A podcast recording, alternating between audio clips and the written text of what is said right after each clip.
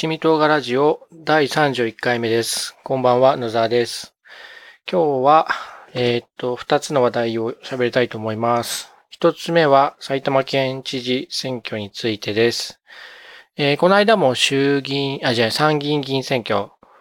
を取り上げたんですけども、まあ、そこからそんなに経たないこの時期に、えー埼玉県知事選挙があるので、ちょっと取り上げてみます。えー今週の土日ですね。えーてか、あし、あさったんだ、土日じゃないな。土日じゃなくて、あし、日曜日。あさって日曜日が埼玉県知事選挙です。で、今までその上田さんって人が埼玉県知事だったんですけども、えーその方は現職で4期やられてて、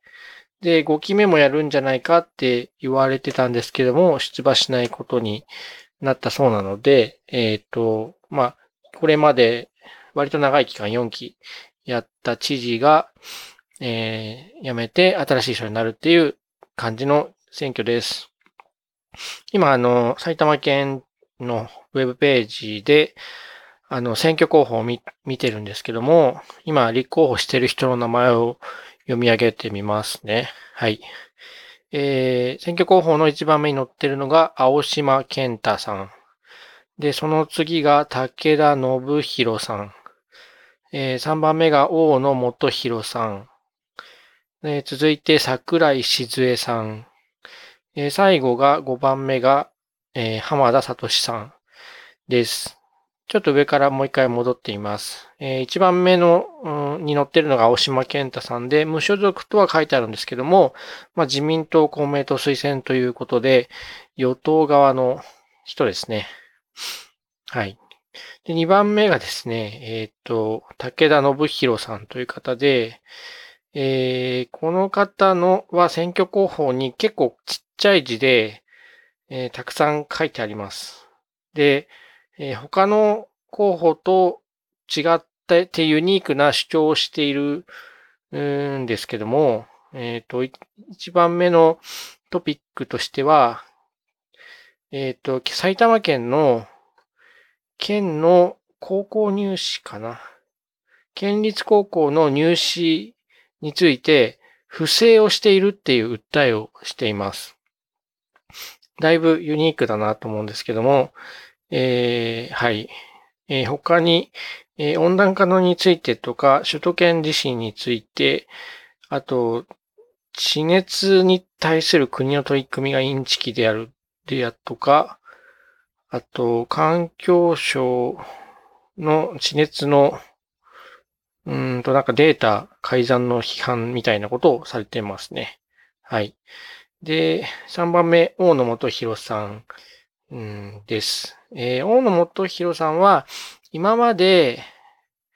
参議院だった人なんですよね。参議院議員だった人で、えー参議院議員選挙の時は、あのーよく見かけた顔、お顔です。はい。で、ちょっとさ、一番目の青島健太さんと大野元弘さんは後で取り上げるので、まあ、とりあえず、え3番目、お名前だけで、えーっと、次に行きますと、4番目が桜井静江さんで、無所属だそうです。で、桜井静江さんも、えっと、特徴的な選挙候補になっていまして、えっと、何が特徴的かというとですね、手書きなんですよね。手書きで、え選挙候補を書かれております。で、えっと、まあ、少しイラストも手書きで入ってて、えっと、富士山の絵に、潤い、潤いの埼玉って書いたマークなんかが書いてあったりしますね。で、この方は、政策、地元を常に意識する安心安全安穏埼玉の 3A を守り続けるというようなことをモットーにされていらっしゃいます。はい。で、えっ、と、5番目が最後ですね、えー浜田聡さんで、NHK から国民を守る党から立候補ですね。NHK から国民を守る党は、あの、この間の衆議院議員選挙で、えーっと、議席を獲得して政党要件を満たした政党ですけども、その政党の方が、あの、立候補されています。NHK を見ていなければ受信料を支払わなくて大丈夫ですとかいろいろ書いてあります。で、え、っと、まあ、知名度とかいろいろ考えると、あの、今回の埼玉県選挙戦については、えっ、と、一番、候補、選挙候補の一番目、一番目に載ってる青島健太さんと、三番目の大野元弘さんかなと思いますので、その二方についてちょっと、もう少し掘り下げてみたいと思います。えっ、と、まずね、青島健太さんなんですけども、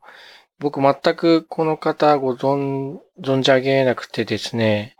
えー、軽く調べたところ、元プロ野球選手で、今はスポーツライターという肩書きだそうです。僕野球とか見ないので、ちょっとそこら辺が疎いんですけども、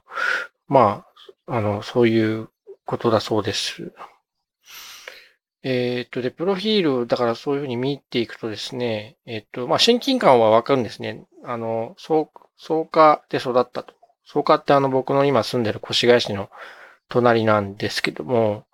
草加で育って、高校は春日部高校だということで、まあ、春日部もまあ、越谷の隣ですね。で、えっ、と、まあ、親近感は湧くんですけども、えっ、と、ヤクルトスワローズで活躍されて、うんと、まあ、その後引退されてからはスポーツライターとして、あの、活動されていたということは書いてあるので、あ、そうなんだと思うんですけども、えっ、と、だから多分そういうことしか、スポーツに関することしかやってきた、来なかった方なのではないかと思われ、えっ、と、そういう人がなぜ県知事に立候補するのかという感じなんですよね。えっ、と、政治経験がない方なわけなんで、で、政治経験なくてもそれは構わないんですけども、その興味の範囲がどういうところにあるかっていうところが気になってて、とりあえず 野球人生だったと思うので、あの、どんな政治になるのかなというのが、えっ、と、その経歴からは全く読み取れないと。で、えっ、と、選挙候補を読みますと、えっ、と、子供たちの明るい将来を最優先で考える県政。いつまでも健康で安心して暮らせる社会実現。中小企業、地域経済の活性化。スポーツ、芸術、エンターテイメントの振興、強靭な県土づくり、防災減災、防犯、安全対策、すべての県民に寄り添う県政、それから歴史や文化、緑豊かな埼玉の自然を守り、次世代へしっかりと引き継ぐ。あということで、えっと、か、モットーというか、キャッチコピーが輝く埼玉ブランドのセールスマンにとなっております。えー、選挙的な文言が並んでおりまして、うんと、僕も政治には素人というか、詳しくないんですけども、いつもよくある、こう、キャッチフレーズというか、選挙の時の自己アピールだなという感じで、なんかこれを見ても、やっぱりイメージできないんですよね。どういうことをされるのかということですね。まあ、しょうがないんですけども、はい、そういう方で、で、対してですね、えっと、大野元弘さんは、えっと、3期やったのかな？その参議院議員ですね。3期。えっ、と、2010年に初当選して、それからその6年後の2016年に再選したと。あ、2期ですね。だから、2期やって、えっ、ー、とで、今、ちょうど2期目の半分の任期を終えたところなんですけども、そこで議員辞職して埼玉県知事に立候補ということですね。まあ政治やってた方なので、県知事なんかもできるかなとは思うんですけども、うーんと、なんか上田前知事、まだ前ってつかないのかな。との、すごいつ、すごく強い知事、あの、指示があるみたいですね。はい。で、あの、大野さんは、えー、っと、まあ、政治をやってた政治家だったので、政治家なので、あの、まあ、県知事の仕事もできそうだなという信頼感はある、あります。ただ、まあ、選挙候補を見ても、まあ、青島健太さんよりはもう少し具体的なことを書いてはあるんですけども、うんと、ぼやーっとしかわからないという感じですね。うん。でです。ただ、ちょっと取り上げるっていうか、今日この収録をしようと思った理由がですね、その大野さんと青島さんで、あの、ツイッターの使い方がだいぶ対照的な感じがしたんですね。で、えっと、まあ、青島さんはとりあえずアカウントを作ってちょこちょこ、あの、選挙活動の様子を流していくというような感じなんですけども、まあ、それが、ま、政治家の選挙活動において一般的なことで、えー、あ、このこの人は選挙活動してるんだなというのはツイッターを通して伝わってくるんですけど、この人が何を主張しようとしてるのかっていうのが、なんか全く見えなくて、えっ、と、頑張ってる、夏い中汗水垂らしているっていうのはよくわかる。なんか熱血っぽい、熱、熱があるっていうのもわかるけども、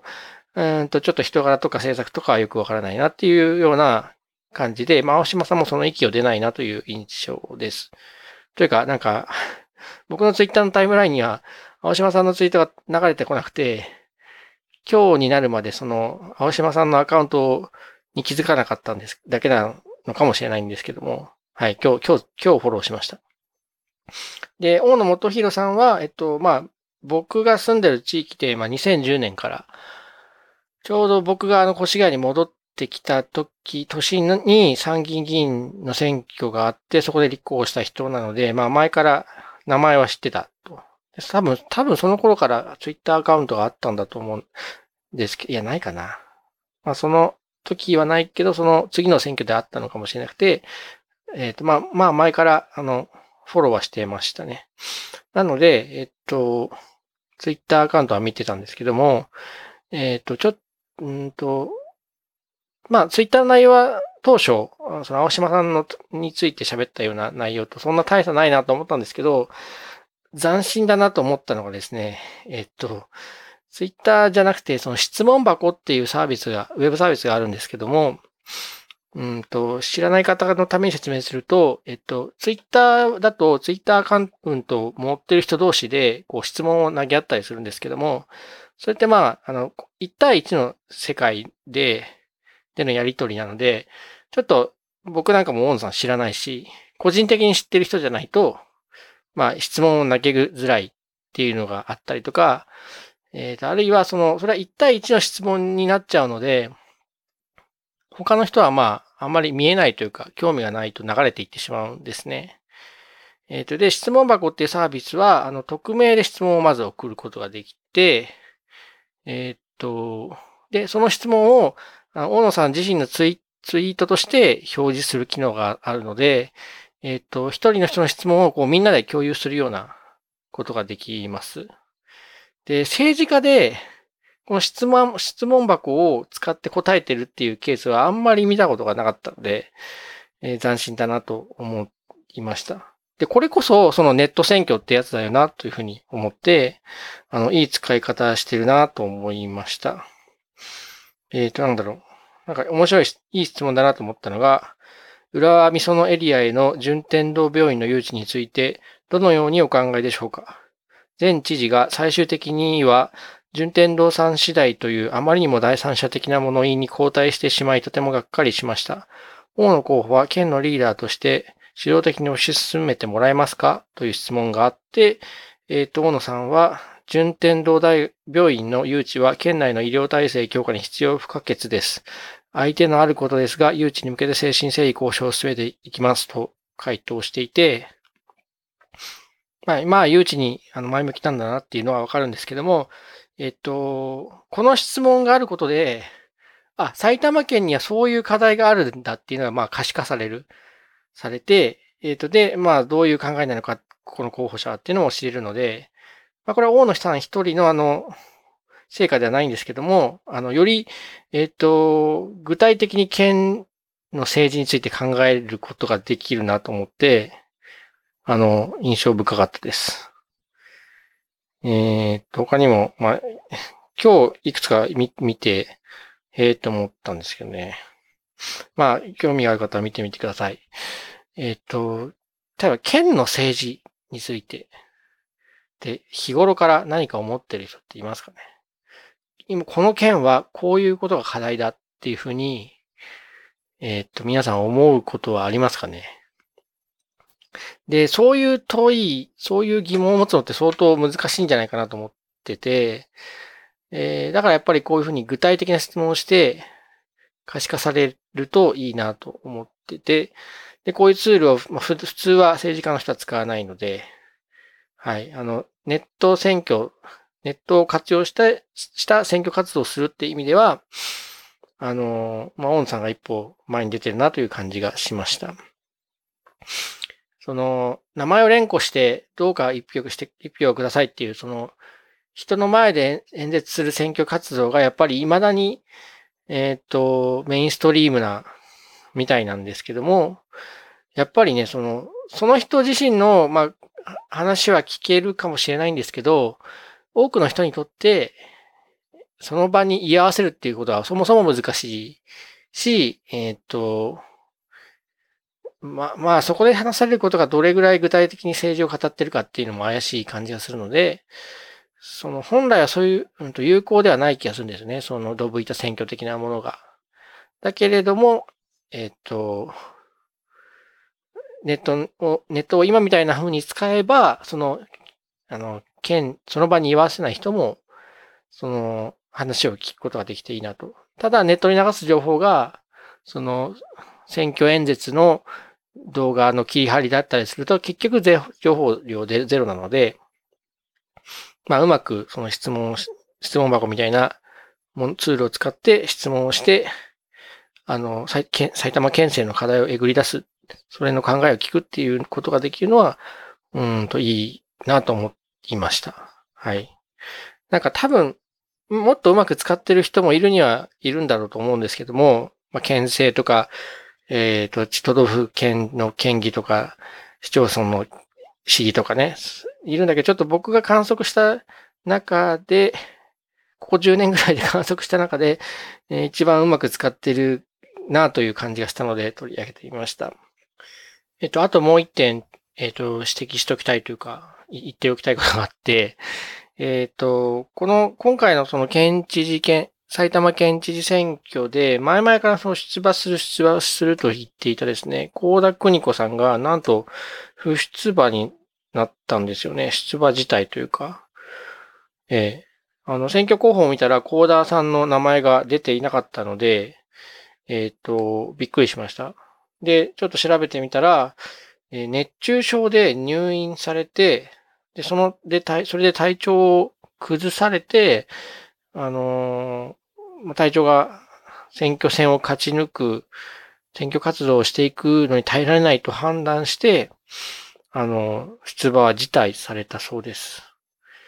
で、高田邦子さんは、その、今回、この間の参議院議員選挙で、えっと、任期満了をした方だったんですね。で任期満了して、まあ、再出馬するかなと思ってたんですけども、まあ、この県知事選に出るということで、えっ、と、再出馬はせず、衆議院あ、参議院議員からその県知事になろうということで、あの、準備されてたし、そう思ってたんですけどもね。はい。うんと、で、高田さんもやっぱり、その、前からよく選挙戦では顔を見てたので、名前だけは知っているっていう状態で、ただ、まあ、政策についてはちょっとよく把握してない感じだったんですけど、うんと、まあ、女性知事ができたら、それはそれでいいのかな、なんて、その、思ってたんですけどもね。はい。いや、熱中症で体を崩す、して入院するっていうところはわかるんですけど、それでその選挙活動不出不出馬まで行っちゃうっていうのはちょっと、よっぽどひどい、ね、熱中症だったんだな、という感じで、えー、まあ、ちょっと残念な感じがありますね。えー、っと、この高田さんは、あの、民主党で当選してから、みんなの党、希望の党ってこう、政党が移っていって、で、まあ、与党というよりは野党側でやってきた方なので、で、大野さんも野党側なので、その大野さんを支持してもおかしくないなという感じなんですけども、えっ、ー、と、なぜか青島さん側、自民党与党側の応援をされているそうです。はい。なんか、埼玉県知事選挙不思議な感じのところがそんな感じでした。まあ、泣いてもらっても、明日、明後日、選挙で結果が出ますので、えー、来週の月曜日には新しい県知事が誕生しているという感じですかね。はい。他の県の方、すいません。こんな埼玉ローカルな話をしてしまって うーん。政治の話ってなかなか難しいなとやっぱり思うんですよね。特に今回はローカルな話でもあるし、ということなんですけど、もうちょっと皆さん、ポッドキャストなんかで、あの、語ってみてもいいんじゃないかなと思います。うん、ただ難しいですね。その政治のことを話すっていうのは。まず、やっぱ政治に関して、えっ、ー、と、詳しくないといけないし、で、僕が今語ったのって、あん政治というよりは、なんか、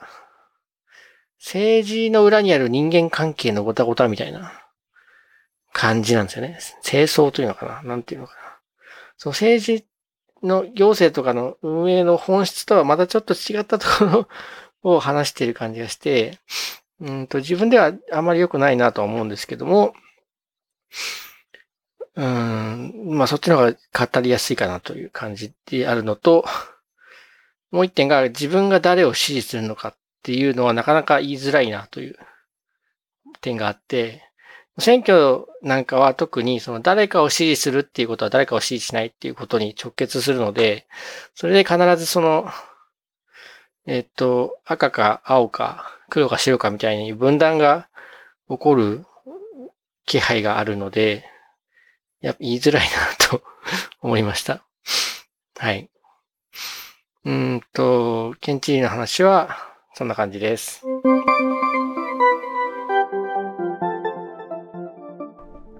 さて、えっ、と、珍しく今日は一つのエピソードで二つの話題です。二つ目の話題は、マイク買ったよっていう話です。えっ、と、というか、これが、これを話したいがために今日急遽録音しました。えっ、と、今までは、あの、安いですね、ソニーのマイクを使ってたんですけども、えっ、と、前、前の何回かの回で、えっ、ー、と、そのマイクについて喋ったことがあるんですけど、やっぱそれだと音質が満足できなくなってですね、えっ、ー、と、ついにマイクを買いました。買ったのは、えっ、ー、と、マランツっていうメーカーの MPM2000U っていうタイプです。はい。で、結構ね、2週間ぐらい前に買ったんですけど、ちょっとなかなか開封して使うところまでいけなくてですね、今回やっと使ってみることができました。今回というか、えっと、その、もう一個あの、ライトキューブゲーマーズっていうゲームの話をする、あの、ポッドキャストがあるんですけども、えっと、この間、ちょっと2、3日前にその、その収録をして、で、その時に初めてこのマイクを使ったんですね。で、えっと、ライトキューブゲーマーズの最新回が、あの、配信される予定というかもう多分、この、これが出る頃には配信されてると思うんですけど、えっ、ー、と、そこで出てる音声はこのマイクで録音したやつなんだけれども、えっ、ー、と、残念ながら音質が、あの、いまいちになってて、なんでかっていうと、えっ、ー、と、このマイクの感度が良すぎて、えっ、と、相手の声がこのマイクを通して入っちゃったんですね。えっ、ー、と、スカイプを使って、その相相方の虹パパさんと、そのライドキューブゲーマーズっていうラジオをやってるんですけども、その、虹パパさんの声は僕はイヤホンで聞いて、で、自分の声はこのマランツのマイクで喋ってというのをやってたんですけど、どうしてもそのイヤホンから音漏れがしてしまうんですけども、その音をですね、マランツのマイクが拾ってしまって、で、えっ、と、音質が悪くなってしまったんですね。えっ、と、ライトキューブゲーマーズは、その、僕は僕の方の手元のパソコンで自分の声を録音して、で、ニジパパさんはニジパパさんで、えっと、向こうのパソコンで録音するっていう、ダブルエンダー方式と言われる方式で録音いつもしてるんですね。で、それぞれ独立した音声ファイルができて、それを後で、あの、一個のファイルにするっていう、加工するっていうことをすることで、あの、ノイズを抑えるようにしてます。そのスカイプの録音だと、その片方から片方にインターネット経由で音声が届くので、その時点で結構音声が圧縮されてしまうので、えっ、ー、と、どっちか片側の音声を録音する場合、その、だいぶ片側の人の音声が悪くなっちゃうんですね。で、しかもそのネット回線が一時的に悪い状態になると、あの、そこでブチブチ切れたりとか、あの、強いノイズが乗ったりして、さらに悪くなるっていう問題があるので、で、手元で録音していれば、まあ、片方の人の声しか入らないんですけども、そのインターネット回線を通じて、あの、音声を流すときに生じるロスやノイズは避けられるので、まあ、その手元で録音するダブルエンダー方式っていうのは、あの、音質を保つ上でいい方式なんです。ただ、その、相手の声が入っちゃうとどうしようもなくて、えっ、と、二つのファイルを一緒に合わせるときに、えっ、と、理想的なのは、その片側の人の声しか入ってないっていう状態なんですけど、あの、イヤホン経由で漏れた相手の声が入ってしまって、そうすると多分なんかエコーがかかったような声になるんじゃないかなと思うんですけども、で、残念ながら、その初録音でこのマランツのマイクで撮ったものはボツってしまって、えー、バックアップとしてそのスカイプを録音してたもので、での配信となってしまいました。はい。まあ、その、マイクはいいので、えっと、いい、そことは、いい時はいいんですけど、やっぱりその通信によるノイズというか、圧縮があったために、えっと、それがちゃんと出てこないので、えっ、ー、と、残念な結果になってしまいました。というわけで、なんか、このマイクを出したからにはなんか早くその成果を知りたい、結果を知りたいなと思っていて、で、今日ちょっと今録音してます。で、えっ、ー、と、今回の配信はですね、あの、試みとして前半の埼玉県知事選挙の話は昔から使ってるソニーのマイクでやって、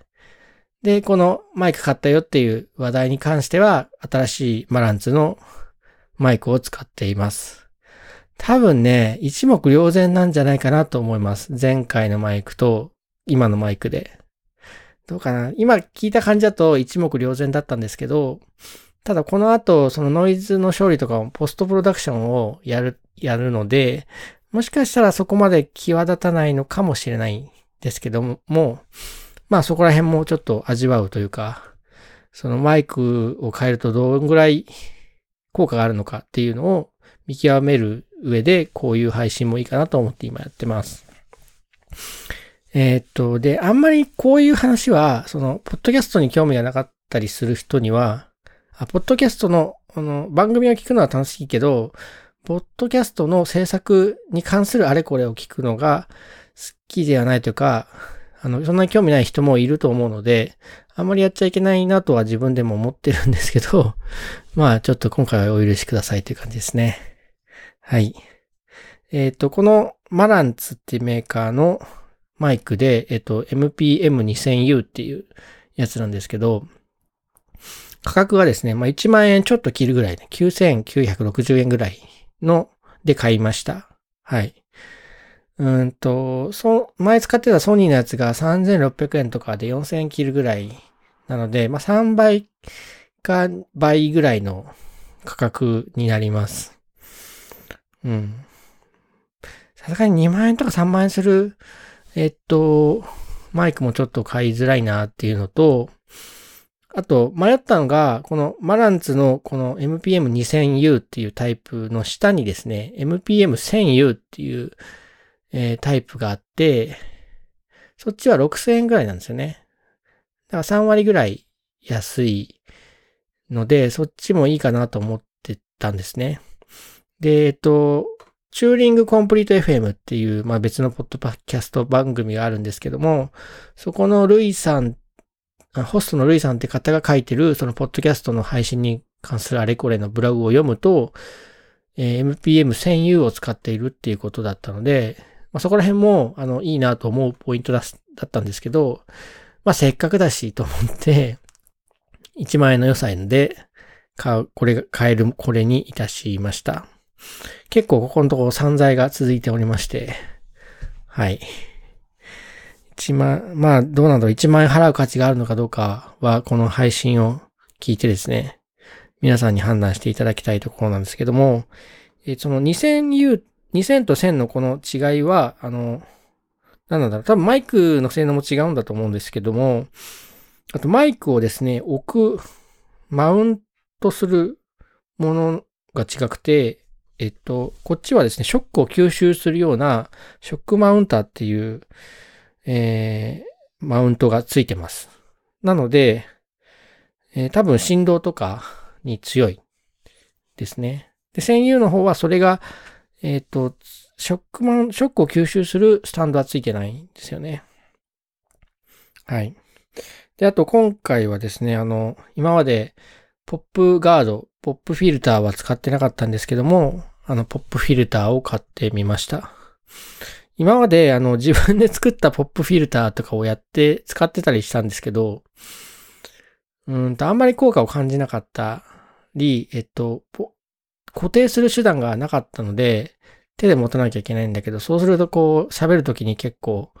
邪魔になるっていう問題があって、使わなかったんですね。あの、例えば、内輪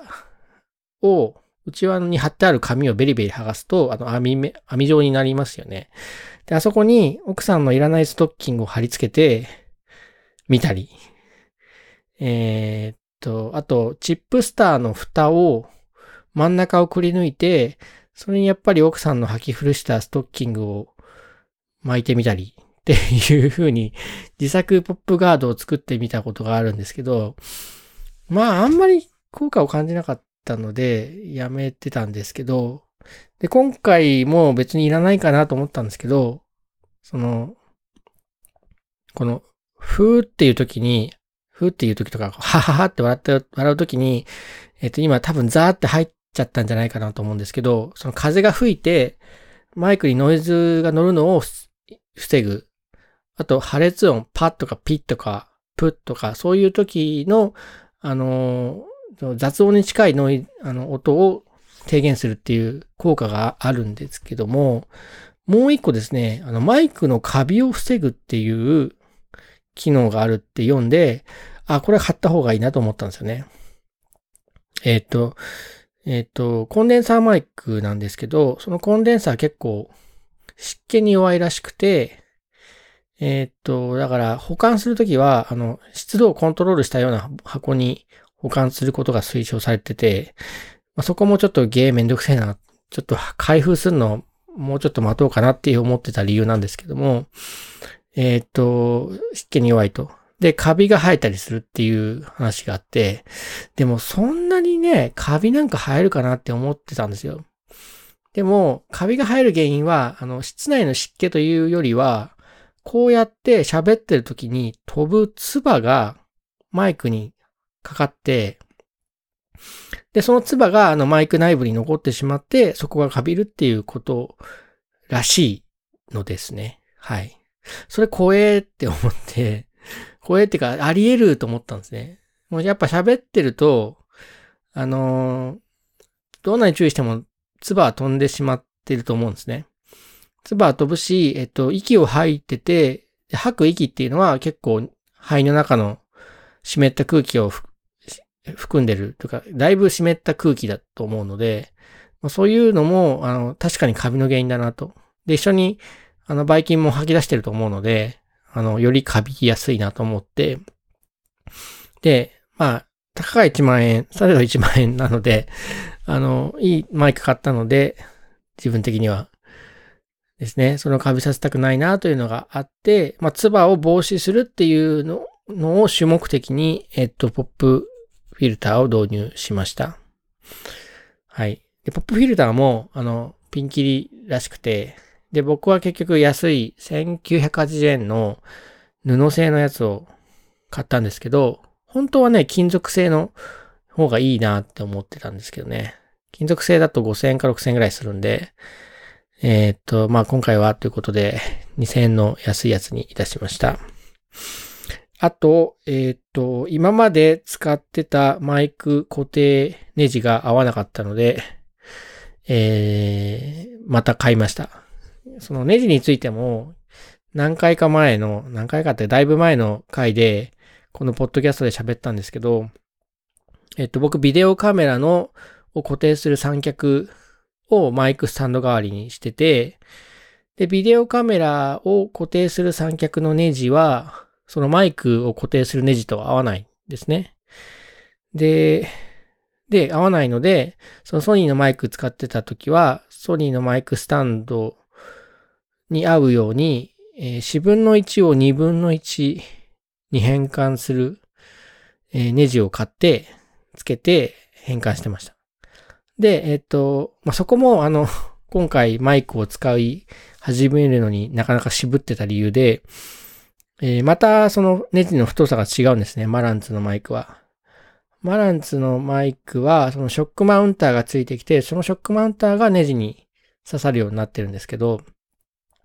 ショックマウンターは、えっと、8分の5か8分の3のネジじゃないと、つかないんですね。だから、えっと、マイクスタンドから変換しようと思ったら、4分の1を8分の3か8分の5に変えないといけないことで、はい、そちらもですね、買いました。開封して使おうと思ったら、ネジが合わなくて、一回休みと。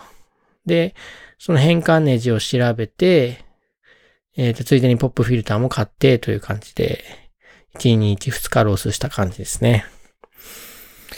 はい。まあなんかマナンツのマイク、あの、見た目がかっこいいんですよね。あの、そ、そこも買う決め手で、で、同クラスのマイクだと、えっ、ー、と、あと、オーディオテクニカの、なん、なんだっけね、AT2020 とかかな。え、2020とかそういうマイクがあるんですよね。オーディオテクニカのね。えー、オーディオテクニカのマイクも検討はしたんですけども、あっちの方がね、高かったんですよね。1万6000円ぐらいしたんで、うーんと まあ、その、主にその値段かな。はい。オーディオテクニカの方が、あの、メーカー名としては聞き慣れててたんで、マランツってメーカーは、その、ポッドキャストを聞くようになって初めて聞いたので、どっちかというと、オーディオテクニカの方が馴染みがあったんですけど、まあ、そういう値段の理由とかあって、こっちにしました。えっ、ー、と、もう一個ですね、あの悩んだところがありまして、えー、マイクをどれにするかっていう問題の他にですね、このマイクをどうやってパソコンにつなぐかっていう点で悩みました。で、本格的なポッドキャストをやる人はですね、えっ、ー、と、なんだっけ、USB インターフェースじゃなくて、オーディオインターフェースというのを使うんですね。えっ、と、マイクの端子があって、その端子を直接、あの、パソコンに挿すと、あの、だいぶノイズが乗ってしまうんですね。えっ、と、まあ、例えばそのマイク端子の接触面がこう、ズリズリすることで、ノイズが鳴ったり、あるいはその、多分、パソコンの内部の電気回路の、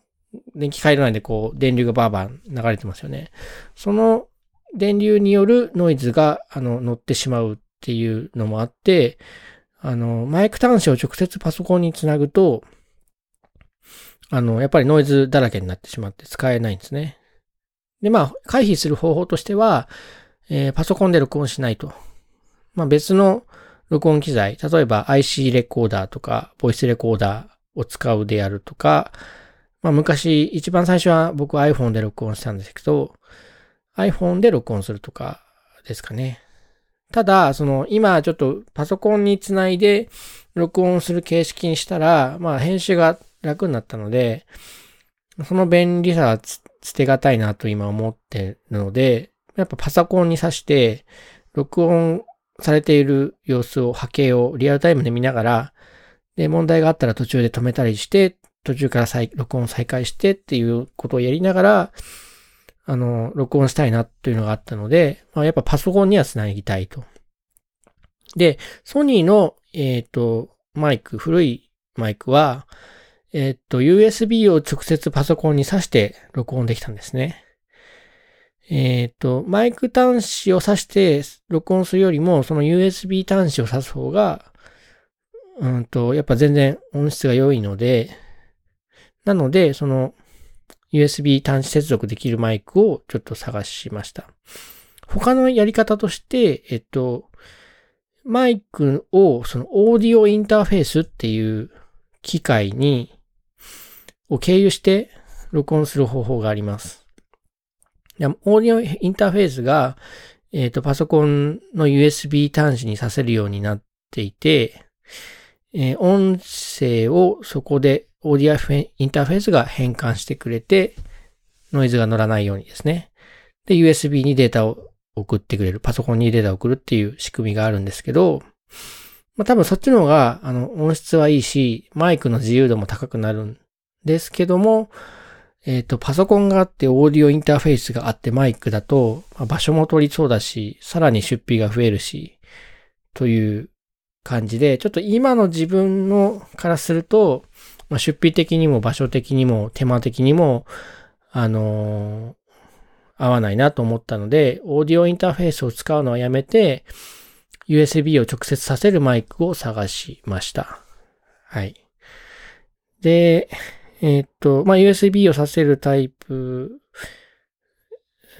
として、えっと、マランツのこの 2000U と、最後に U がつくのは USB タイプで、U がつかない、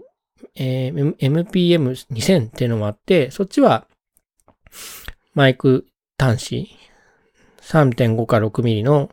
多分ジャックがついてある、あ、違うか、XLR 端子とかいいのかな。まあそういう端子が、違う端子、USB とは違う端子が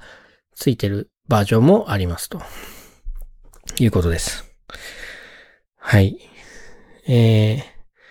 まあ、パス、マイクから直接パソコンにさせる方が簡単は簡単なんで、とりあえずはまだしばらくはこの方法でいこうかなと思っています。というわけで、今日はこの辺りで埼玉県知事選挙の話とマイクを買ったよって話でした。音質の違いがどこ、どれぐらい出てるかなっていう楽しみでもあるし、ちょっと怖いところではあるんですけども、聞いてみたいと思います。はい。えー、ま、七味唐辛ラジオでは、